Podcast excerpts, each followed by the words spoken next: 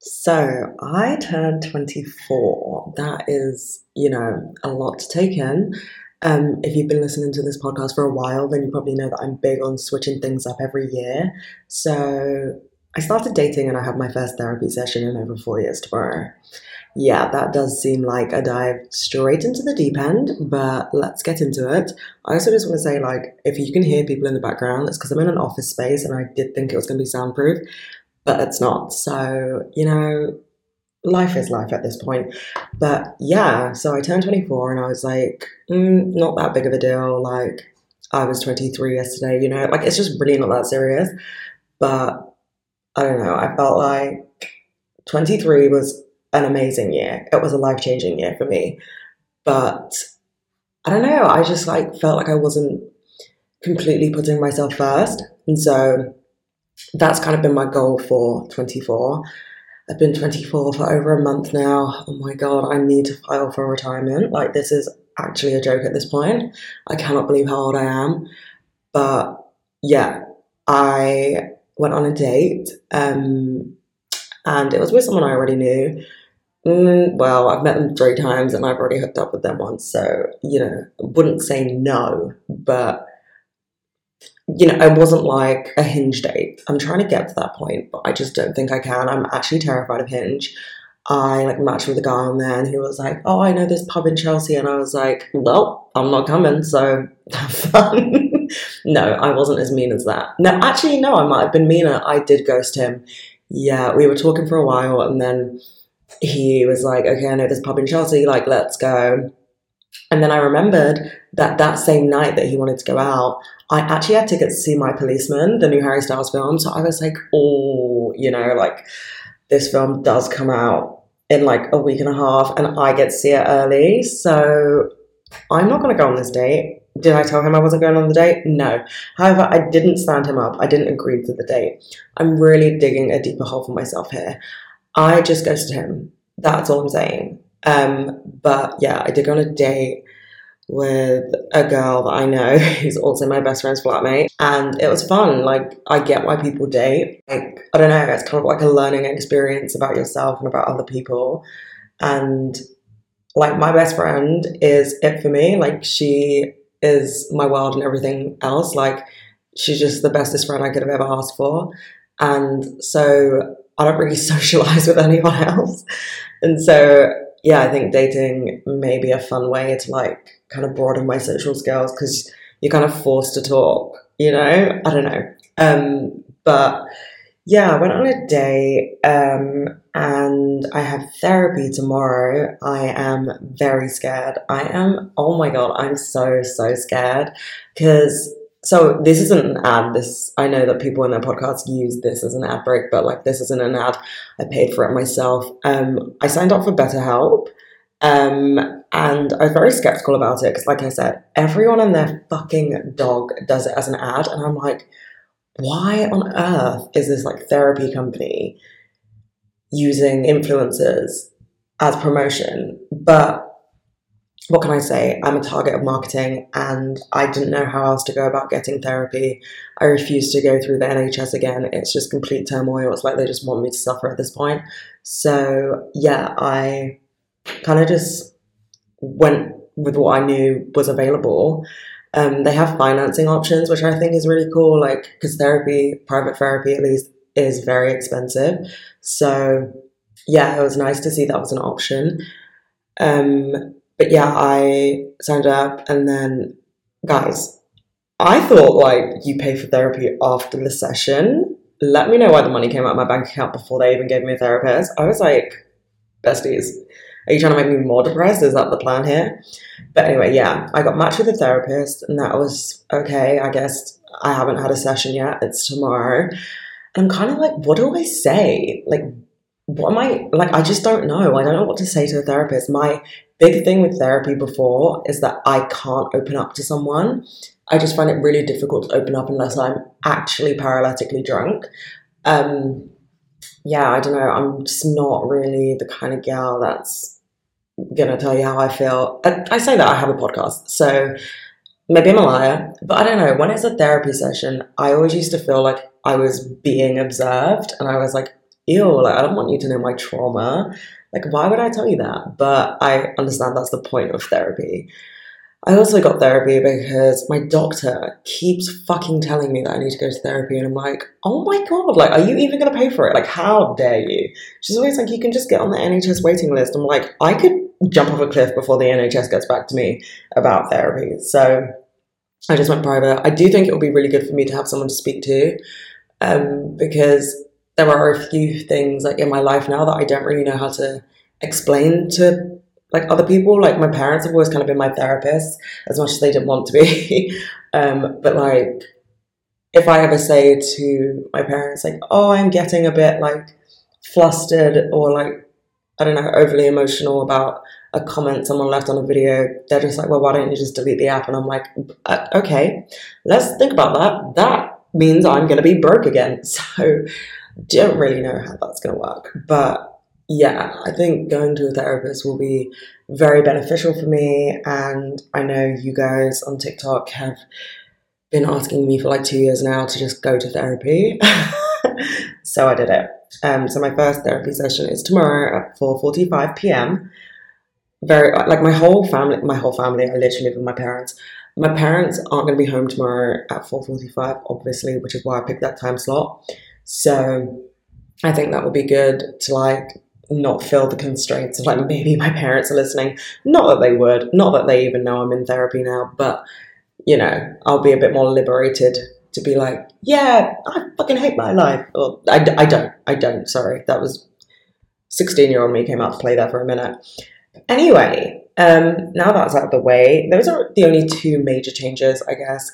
Um, I do feel that a lot of my brand has become Soul Cycle because I used to work out there a lot. I mean, I've done 750 rides there and it was like my happy place for a really long time. But I have been getting a few like DMs or comments or whatever, to be honest, um, of just people asking why I don't go to Soul Cycle as much anymore and why I don't ride with like the instructors I used to ride with. And yeah, so I've been going to Barry's a lot more. I really like Barry's. I have been terrified of lifting weights probably my whole entire life. Like when I used to have a gym membership, I would never touch the weights.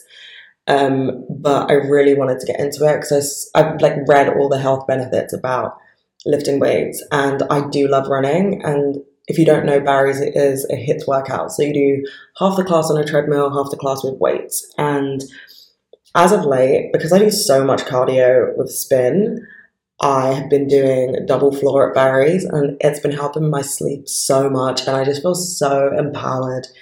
And yeah, I've been really loving Barry's and I have been going to yoga every week. I have an amazing yoga instructor. I go to Hot Pod Yoga and I wouldn't have gone to Hot Pod if it wasn't for my work wife who has now left, but she raves about Hot Pod and so I got a membership and tried out with the instructors and then found Bianca, and she is an absolutely amazing instructor. And I go to that class every Monday evening, and it just kind of it just kind of calms me down, and I really enjoy it. Um, and then throughout the rest of the week, I do Barry's or Pilates. Um, I jump from Pilates classes. Like I don't really have a consistent Pilates place. I like going to different classes because I feel like Pilates is such an underrated workout, first and foremost.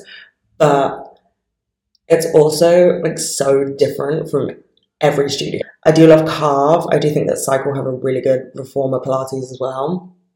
Um, but yes, as for Soul Cycle, I listen. Some of the people I met there will be in my life for a very long time. Um, it's just the actual institution itself in London is not what it used to be, and I get so anxious going there. And so I've decided like I have to put me first. It's kind of like this, it's kind of like Stockholm syndrome. Obviously not as extreme, but that's the only way I can really describe it. Like I have this attachment to it because I've kind of associated myself with being happy with being at Soul Cycle. And so even when I'm like, I'm not gonna go, I'm not gonna go, I don't find myself there. And then I find myself being even more anxious because the environment is just so awful and like it's just become such a weird place and it's just a london specific thing and I also know that there are people there who probably listen to this podcast. I don't care. Like I've given that company so much of my money. The least they can do is like pretend to be nice, you know? And this is not the instructors at all. The instructors are angels. They are absolute angels. They are the only reason I still go there. But I just don't go there as much anymore because honestly, like, why would I pay for someone to be rude to me? Do you know what I mean? Like, that just doesn't make sense. So I'm not going to do that. Whereas I go to Barry's and they're so fucking sweet. And it's just so crazy. Like, it's actually bizarre because I don't know what happened. I don't know when it changed. I don't know why it changed. I don't know what I did or what my friends did because it's not just me. There's like a whole group of us who feel this way. And it's really sad because every week, you know, like that would be where I saw my friends. But now, I mean, to be fair, we go to Barry's together now, but yeah, I kind of feel like it's shitty on the instructors as well because they're going to lose a lot of loyal riders. But I just had to put me first. I gotta put me first, okay? Um, yeah, I had to put me first, and it was causing me way more stress than needs be. So I switched it up, and I've been really enjoying Barry's. Um, and I feel so strong from Barry's because it's like something I never do. Like I never lift weights, but I just thought I would clear that up because I did make Soul Cycle such a big part of my brand. Um, and you know, like love and respect, but I don't ride there as much anymore, which is sad. Like even let me check my app on my phone. Um, like my Soul Cycle app, it basically tells you how many classes you have taken in a month or in 30 days. And mine used to always be something like 42 classes in 30 days. Like, I used to ride like an insane bitch. My current one, eight rides in the past 30 days.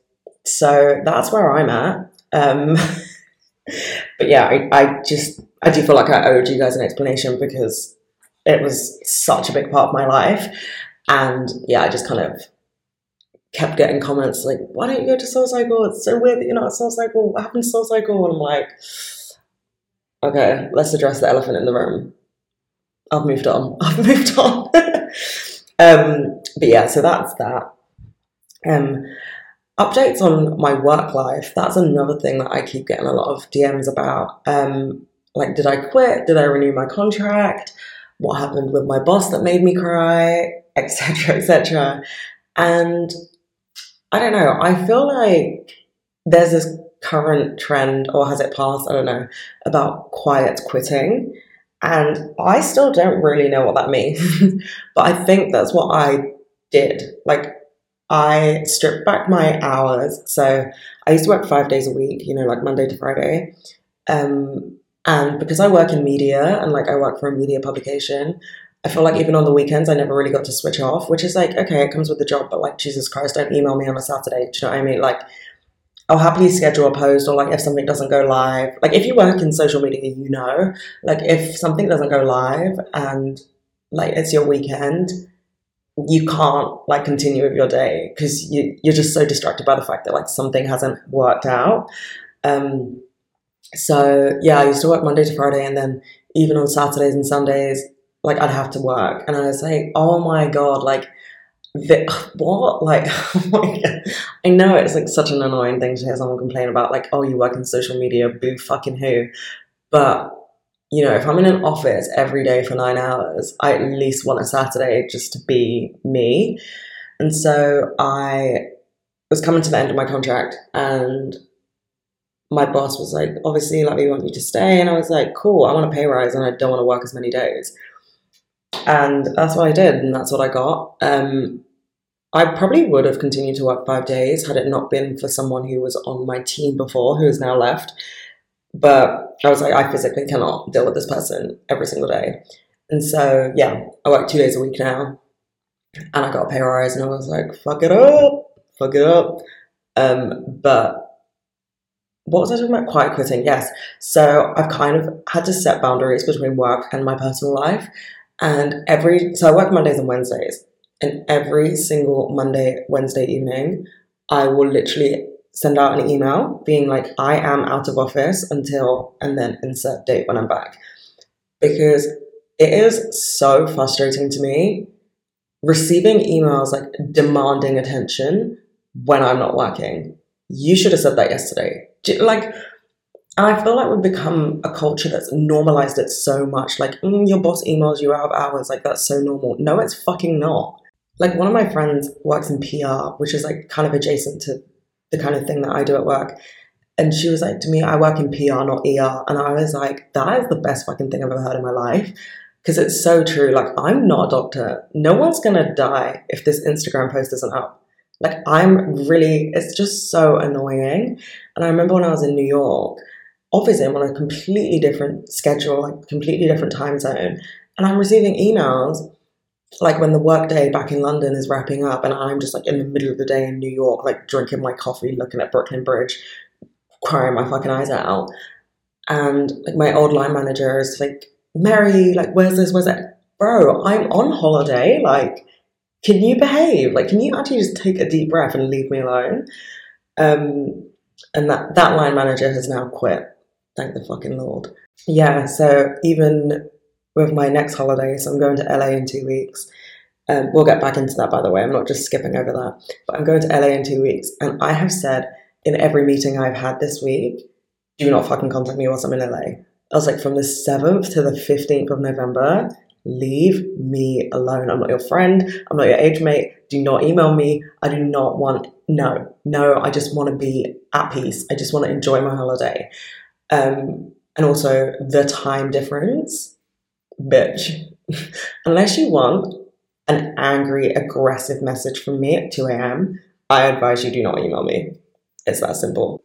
But yeah, so I have had to put my foot down with setting boundaries at work because I'm just over it. I'm just over it. I feel very fortunate that like I'm in a position where I could just quit my job and I would be okay because social media has like supported me and like has given me that financial stability to not need to work a job or like an office job, etc. But I do it because one, I want to, obviously, but two, there is an instability in social media income that you don't have if you have a job. You know, like if you have a job, you know that you get your paycheck whenever you get your paycheck. Like I get paid monthly. And so I know at 1201 on the 28th of every single month, I will receive my paycheck. Whereas if you are, I hate the fucking phrases, but like an influencer or a content creator, unless you have like rolling contracts, you don't really know how many brand deals you're going to get in a month. And so I feel very lucky because I've got a rolling contract with Fabletics. So I know that every month they will pay me for my content. But other brand deals, I'm like, oh my God, like I might not get a brand deal this month. Like, what does that mean for me? And so I like having a job because I know that I'm going to get paid. I know that I'm going to be absolutely fine. Like, if on the 27th my bank account is pushing limits, I can be like, no, no, no, so fine. Like paydays tomorrow, you know? But without that, and like having that like instability of being on social media, I feel like I'd probably have a lot more panic attacks than I do. So I, yeah, I don't know. It's like a double edged sword. I, I mean, I, I don't even, like, I'm not complaining about it, but I don't want you to perceive this as me complaining about this because I'm not. I realize how fucking fortunate I am and how lucky I am because I was thinking about this the other day. Like, realistically, I didn't work for any of this.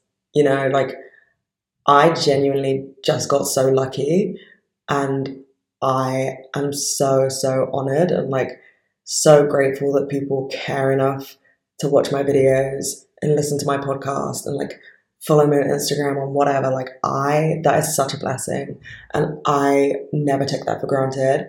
But also, you know, I didn't have to apply to be a TikToker. Like I didn't have to take exams. Like I don't feel like I earned any of it. And so I don't even know what I'm trying to say right now. but like yeah, I, yeah, I actually I don't know what's wrong with me, guys. Oh wait, let me. Okay, I'm gonna move on. Sorry, I don't know what's going on. I'm gonna move on. Um. Oh my god, my MacBook. Jesus, don't tell me this stopped recording. Oh no, it didn't. Um. Oh my god, sorry. I'm such a scatterbrain. Anyway, what I was gonna say is moving on because I can't remember what I was talking about. But moving on, Um, I get a lot of comments on TikTok like, you need to go and get checked for ADHD, like, you clearly have ADHD, whatever. Um, I'm not going to tell my doctor that. So, okay. But I might tell my therapist, I might be like, because I feel like maybe I should disclose what I do. Um, and so I'll be like, oh, yeah, some people on the internet think I have um, ADHD, and it's not WebMD. Um, but I took my friend's ADHD medication the other day, and do you know what? I was really expecting life changing results. I was like, yeah, I was like, yeah, I'm gonna be able to focus today. I spent, well, I mean, I guess I did focus, but like, I literally spent five hours trying to scam UNiDAYS. I was like, I'm still a student, let me in. And I, yeah, I was like, mm. so I didn't get any work done. But I think I've said this on TikTok before, but I like used to take modafinil when I was at uni, not prescribed. I don't recommend, but I just like had so much work to do as a law student I was like, shit, like I need something. I need something to get me through this. And so I used to take modafinil, which let me actually Google what it is because I could not tell you, which is probably bad because I do have a heart condition and I am not meant to take things like that. But let's see, modafinil. Side effects, nope, don't want to look at that. Um, oh my god, who's coughing? Jesus Christ, how many vaccines do you have, babe? Uh, modafinil reduces extreme sleepiness due to narcolepsy. Okay, it's a narc. Okay, that. Why the fuck was I taking modafinil? Okay, it was sold to me as like a study drug, which is why I took it. I don't know why WebMD is saying it's for narcolepsy, because that is not what I was taking it for. I didn't sleep, you know, that's that's the truth. I was taking um is it Ritalin? Is that the Adderall? I don't know in sixth form and study for psychology. That is so ironic. Like I was literally taking medication that wasn't prescribed to me to study for a subject about psychology. Like, yes, Mary, genius, big galaxy brain vibes right there. But anyways, none of this is recommended. I'm just telling you my experience. So I used to take um, ADHD meds unprescribed to study because I am a fan of essays and I took essay subjects throughout sixth form, and then I did a law degree. So yeah, had to write a lot, and it meant I had to stay up late. Oh, that's probably why the modafinil was helping. Anyway, um, yeah, and it was really like it was really life changing for me. Like I could study so much, but to be fair, like I like I am a good studier. I'm going to say how it is. If I'm at school, like I am good at studying, I revise a lot, and like I do devote a lot of time to studying because I'm such a perfectionist. But I don't know, when I got to uni, I was like, is this optional? Like, I really don't want to do this. And so that's why I started taking modafinil. But yeah, it really, it just puts you in the zone. But then I took my friend's medication the other day and I can't remember what it was. I can't remember what it was called. But I was just like, mm, this isn't what I was looking for. So yeah, it's kind of like, do I have ADHD? Do I not have ADHD? Also, like, I've had friends, mm, I wouldn't call him a friend. Um, I've had acquaintances that have just like taken speed to study, and like I'm not going to do that because pff, absolutely not. But then you look at the scientific breakdown of ADHD medication, and a lot of it is very similar to speed. So, anyways, my brain is going on a tangent. Ironic. Um, but yeah, I'm not going to bring that up to my doctor yet I'm just going to tell my therapist.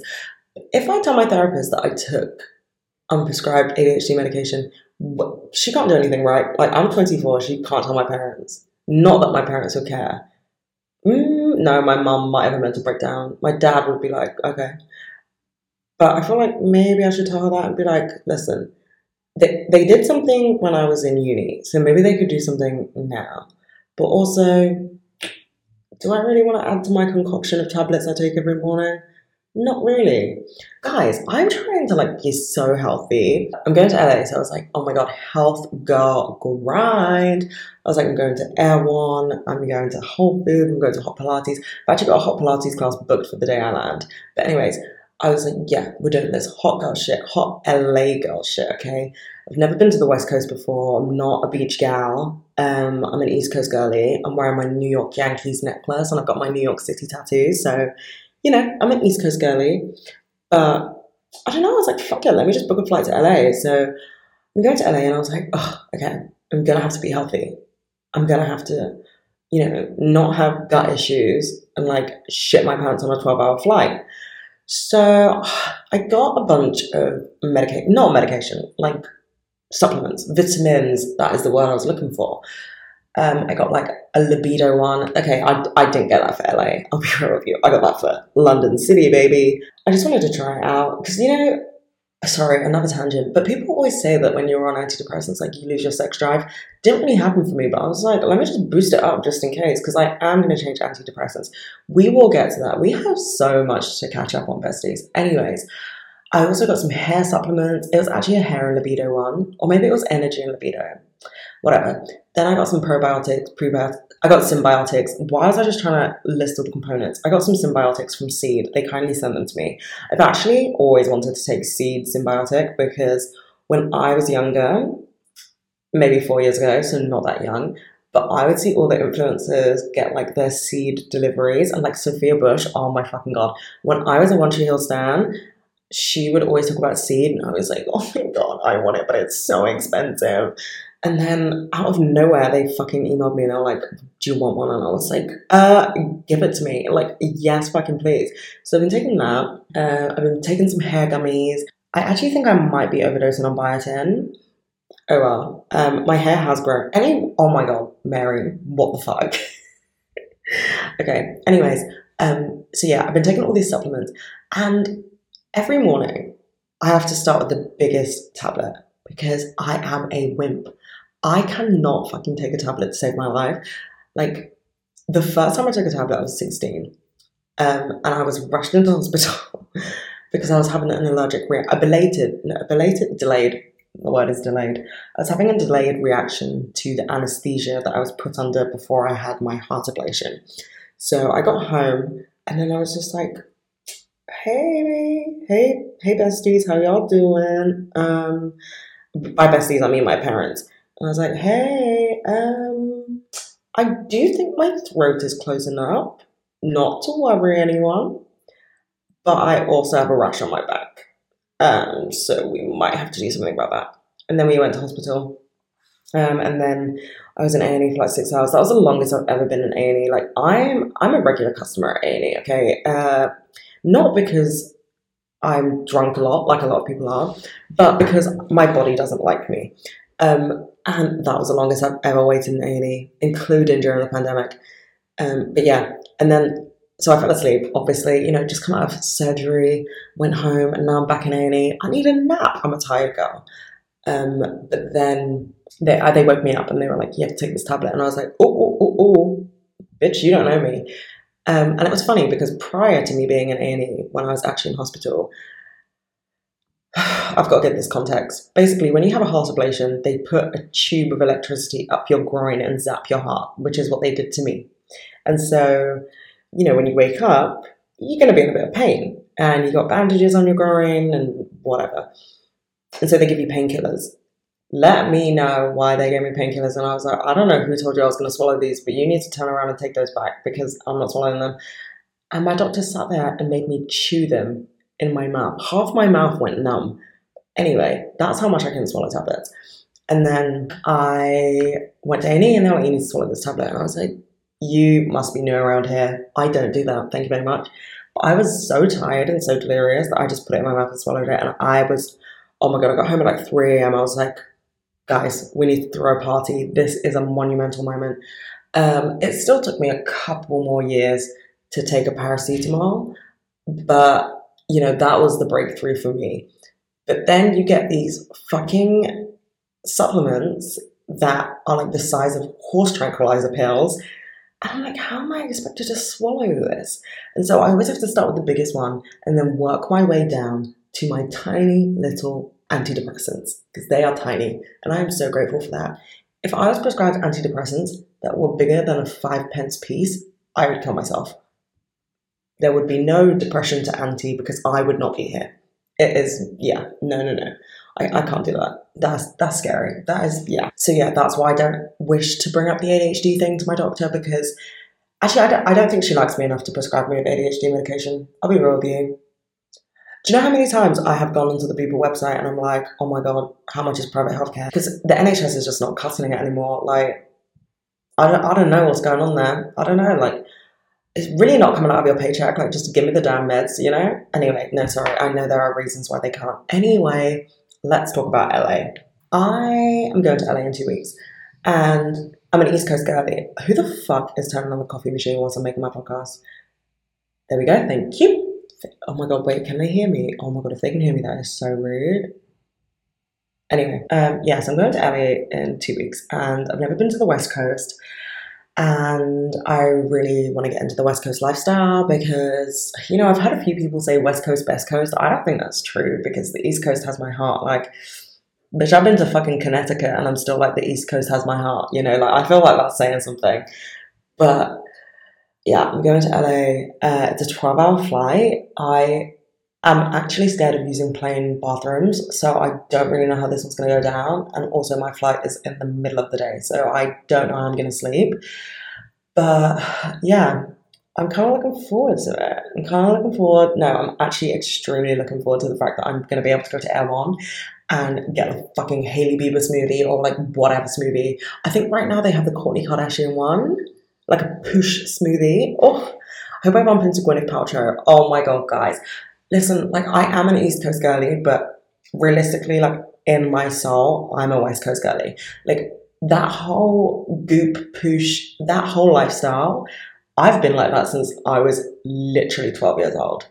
Yeah. At first, yes, it was an undiagnosed eating disorder, but now we, we've moved past that. Now I'm I'm just I'm a goop girl. I'm a goop girl. I'm a Poosh girl. I've also been watching Keeping Up with the Kardashians. Sorry, that's all I'm going to say about LA because um, I don't actually know what else to say. I'm going for eight days and then I'll be back. And then my jet lag is going to whoop my ass. But, anyways, um, fuck, what was I talking about? oh, that's what I was going to say. I've actually been watching Keeping Up with the Kardashians. And guys, you know, I've had a tumultuous relationship is that the correct word? I said that and I was like, bitch, when did we start? When did we start? Oh my God. Sorry, I'm getting work emails on my days off again. Tumultuous, that was the word I was looking for. Tumult. No, that is not the word I meant. Um, let's just say rocky. Um, I've had a rocky relationship with Keeping Up with the Kardashians, and a lot of you already know this. You know, I was very young, very naive when I was watching Keeping Up with the Kardashians, and they were in their promoting skinny tea era, and I was like, oh my god, sign me up. Um, and, you know, I haven't had normal bowels since, so I stayed away from them. But then working in media, means that everyone is fucking talking about either Keeping Up with the Kardashians or The Real Housewives. And there are too many franchises of The Real Housewives for me to get into that at any point soon. So I decided to watch Keeping Up with the Kardashians. And you know what? I am really enjoying it. I I never thought I'd say that, but I am really enjoying it. I do feel really sorry for Khloé because, babe, oh my god, like, oh my god, you're literally having another child and your husband is also having another child, but it's not your child, I would end it all. I, I mean, no, no, that's not a nice thing to say. But you know, I'd, I'd be having a hard time. But she's a, she's a better woman than I am because let me tell you right now, if that happened to me, Tristan Thompson would not live to tell the tale. He would not live to tell the tale. Me and my absolute noodle arms would take him out. But I do feel like it's changed a bit since the E days because I don't know what the fuck happened to Kendall's personality. Like she just she just left her personality with E and said, Hulu, I'm not giving you anything. And I was like, babe, you used to be the one that I was rooting for. Like you were my girly pop. I was like, I love Kendall, and now I'm like, yeah, you're all weird. I love Kim, which I never thought I'd say. I was never a Kim girl. I feel like the Kardashians are like One Direction. Like you're always one of them's girl. Like I was a Harry girl in One Direction, and then with the Kardashians, I was a Kendall girl. And then for a while, I was a Kourtney girl. Actually, I think I was a Kourtney girl for a longer period of time than I was a Kendall girl. But then now I can't be a Kourtney girl because, oh my God, her and Travis, please get off each other. Anyway, um, yeah, so now I'm a Kim girl, and I never thought I'd say that. But I think I think it was the Pete Davidson effect. I was like, yeah, yeah, okay, okay, I'm a Kim girl. Um, but yeah, the new series is very different to E, I think. Um, like very, very different. Apart from the fact that the cameras aren't grainy like they were in the old days. But yeah, I've been watching Keeping Up with the Kardashians. Oh my god, there's a new episode today actually. Fun. I'm gonna watch that when I get home. Um, what else have I been watching? Oh, I went to see Don't Worry. Don't... Actually, let's talk about that. Let's talk about Don't Worry, Darling, because I really have been making a lot of videos on this and like writing a lot about it and talking about on Twitter and Instagram because I am just fucking baffled about what on earth went on behind the scenes of Don't Worry, Darling. Because number one, number one, this is this is the big one. Harry Styles. Florence Pugh was right there. Like she was right there. And you said, Olivia, you're coming home with me. Shut up. the woman could be your mother. Anyway, not age shaming Olivia at all. I was I was an Olivia fan until very recently. But yeah, that was just a weird thing to come out of Don't Worry Darling. Like I thought if anyone was gonna hook up, it was gonna be Florence and Harry. But then, you know, Olivia has a fiance. Again, I don't know these people. I don't know what goes on behind the scenes. Um, but you know, clearly she just she left her fiance and two kids. She may have had every right and every reason. To, I mean, no, of course she has every right to leave her fiance, but like she might have had every reason under the sun to leave him. I don't know. You know, sometimes I do have to remind myself that Jason Sudeikis is not Ted Lasso and he's not actually the love of my life. But you know, so yeah, I mean, it was a shock to the system when it first happened. And then she's at every single tour date, and I was like, whoa, okay, things got serious real fast. But then, you know, Shia LaBeouf, Shia LaBeouf, whatever his name is, was what claimed to be kicked off the set of Worry Darling, kicked out of the film. But that is not true. Because that is when he said, I've got the receipts, I left. And this is when shit took a turn. Because, oh my God, Shia has Olivia on camera in 4K begging him to come back. And I was like, oh shit. And then she said, Miss Flo. Olivia, that was your final straw. That was your final fucking straw. Anyways, so that happened, and then the Venice Film Festival happened. It was very awkward, and then we had Spitgate and Harry Styles spitting on Chris Pine. A lot has been going on with this movie. But then the movie came out, and I was like, okay, great PR. The movie, not great, but everything that led up to the movie, absolutely phenomenal. Lived for it. And then the other day, I was resting peacefully at like 10 p.m. I wake up in the morning to find out there's more Don't Worry Darling drama. The fucking renaissance of the drama has reappeared. And I was like, okay, let me look into it. Jesus fucking Christ, the plot thickens. It really does. So Olivia apparently told her fiance that Harry was sleeping with Florence obviously everyone and their fucking dog knows that Florence was with Zach Braff. After four years, they broke up. I was I was very shocked by that. I'll be real with you. I did think they were a lifetime item, but whatever. Um, yeah, so they broke up after filming, which yeah, I was like, oh, oh, what really happened on the set of Don't Worry, Darling? I don't know why I sang that. Um, yeah, so Olivia lied to Jason apparently, according to the nanny. Um, that nanny is a fucking gossip, I'll tell you that much. But also, she is a G because if I worked for two like super rich actors and they refused to give me severance pay for firing me, I, I yeah, I would fucking tell the press everything. I'll tell you that much. Anyway, so the nanny revealed the tea. I need to get the nanny on the podcast. But apparently, Jason found out that it was actually Olivia and Harry who were together and that they kissed at a cast wrap thing because she looked no he looked at her apple watch which i think is fucking hilarious And then Jason laid down in front of her car when she was trying to drive to Harry's house to give him her salad with her special salad dressing. Yeah, you are just as confused as I was because what on earth is in that salad dressing that is going to make a man lie down in front of his car? That is really something. Because to me, salad dressing does sound like a euphemism, but I have been made aware it's not. So I'm thinking, balsamic isn't that powerful, you know? Vinaigrette, not that powerful. I'm not lying in front of a car for it. Um, but I also keep saying I would love to know if this happened before or after Harry Styles wrote Keep Driving. Because if it was before, Harry, you are a savage. I'll tell you that much. But yeah, that was the drama that's really been riveting recently. I'm just so invested in it because I absolutely adore Florence Pugh. Obviously, you guys know I love Harry Styles. I do think that makes me a bad person, but we won't talk about that right now. Um, and I used to be an Olivia Wilde stan. And um, as for Jason Sudeikis, I don't really know what he's in, to be honest, but he is Ted Lasso, and I do fucking love Ted Lasso. So I did like him um, until this all blew up. I'm like, really and truly, no man is ever worth you lying in front of a car. Ever. Guys, I'm so sorry. I'm literally listening to this back, and there is like the dirtiest fucking echo in this room. Um, let me see if I can fucking take that out. Take it out in post, edit it in post.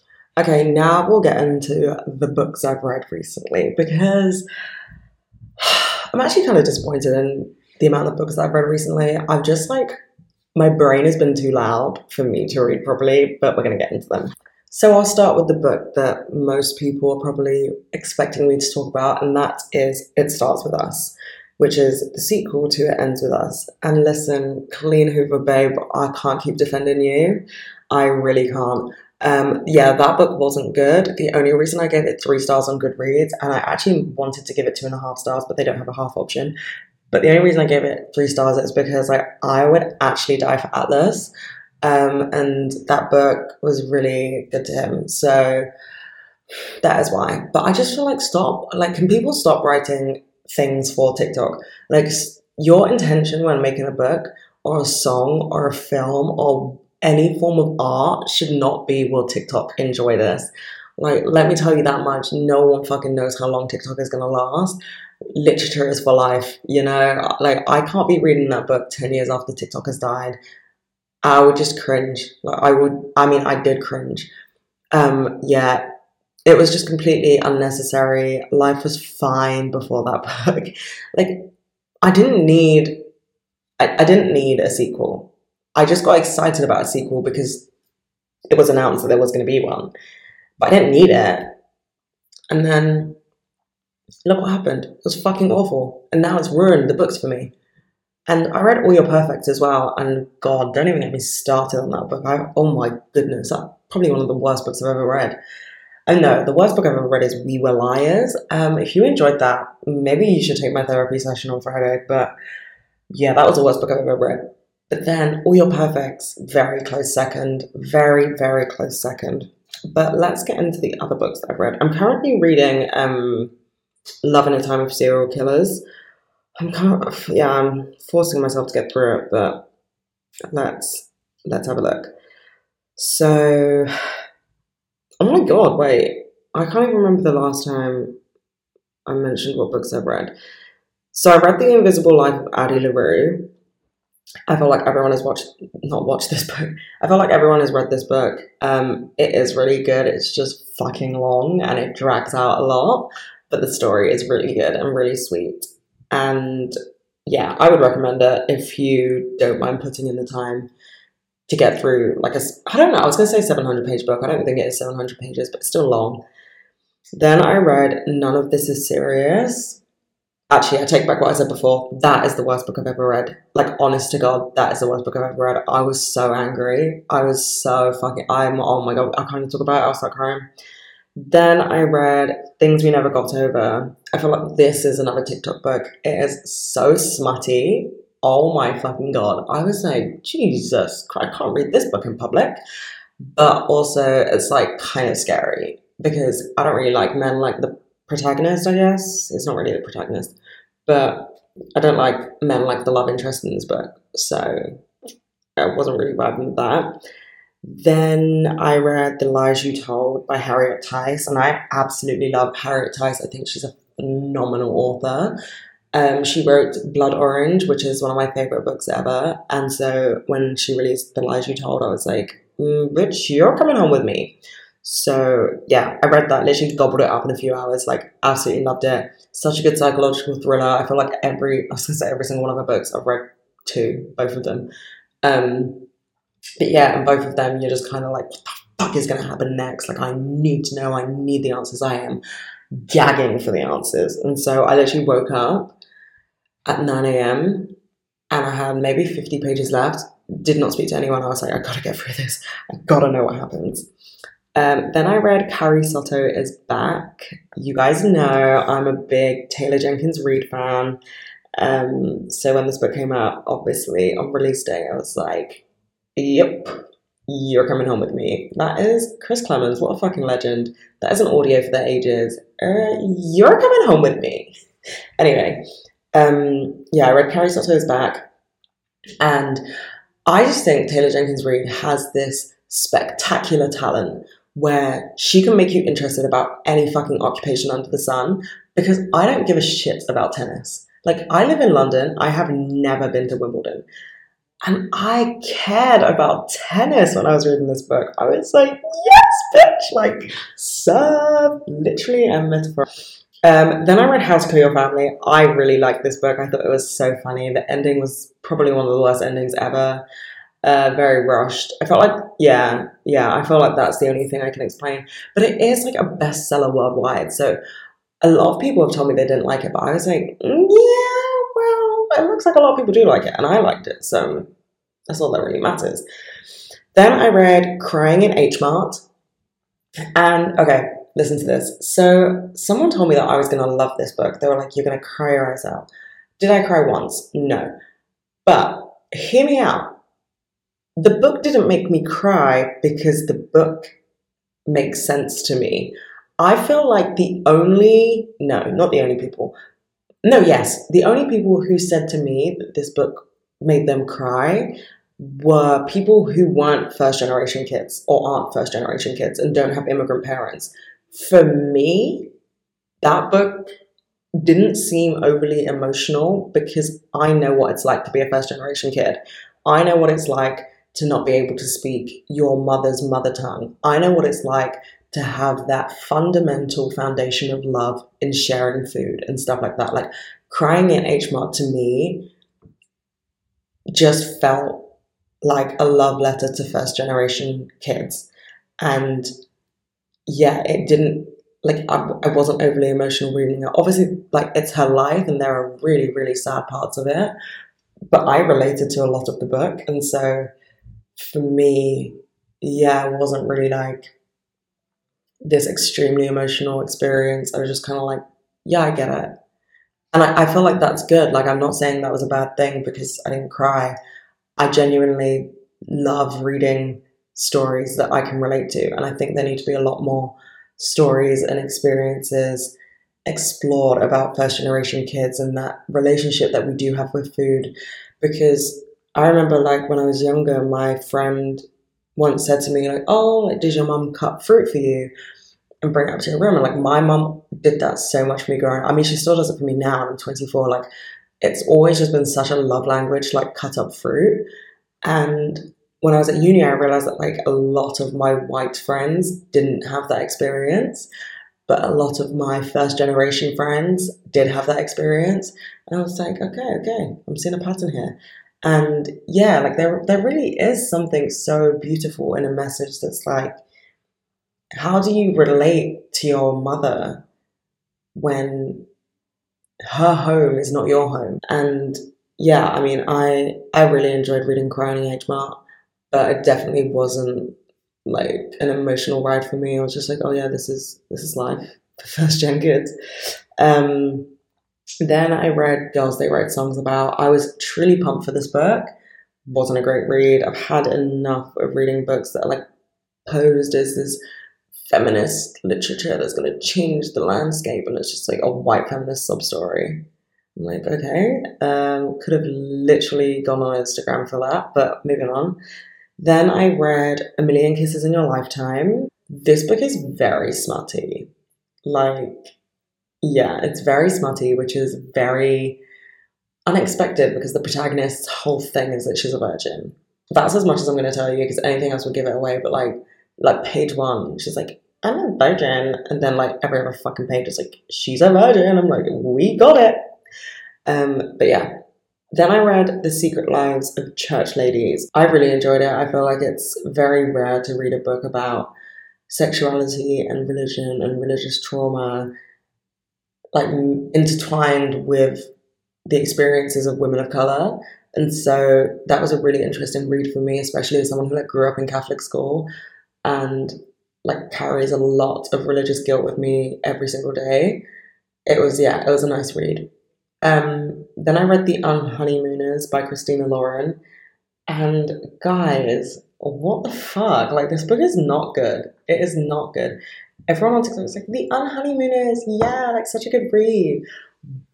I have never seen more gaslighting in my entire life than Dane with fuck, I forgot her name. Uh, Olive. There we go. There we go. Um, yeah, it it it wasn't for me. It was not for me, but that's okay. I'm now currently reading Love in the Time of Serial Killers, as I said, um, and yeah, that's literally essentially, yeah. Okay, and we'll finish up with this topic because I did say I would come back to it and I haven't touched it yet. So, antidepressant update. Should probably get a jingle for that segment, huh? Anyway, um, I'm getting my antidepressants changed if I don't have a heart attack. Without context, that is fucking crazy. Basically, I'm changing my antidepressants to varenicline. I don't know if that's how you say it, but um, yeah, my doctor wants to change me onto those. And I don't know what the situation is with the mirtazapine, um, but she was like, "We can increase it, but you'll gain weight." And I was like, "Oh, let's let's not do that one." Um, and then she was like, "Okay, just keep it where it is, but we'll change your sertraline." But because I have a history of a heart condition, I have to have an ECG before I change my meds. And I'm like, oh my God, if the heart attack doesn't take me out, the depression will. So that's where we're at. That's the update. Um, yeah, so I might not be a sertraline sister anymore. Um, it's been a good ride. It's been a good ride, but I am a different person now. It's time for me to move on. It's time for me to actually find something that works. So that is a small update. Therapy, and she's changing her meds. Oh, wow. She's really putting herself first. Oh my god. Yeah, okay, I sound kind of crazy talking about myself in third person. Anyway, um, love you, besties. I will see you soon.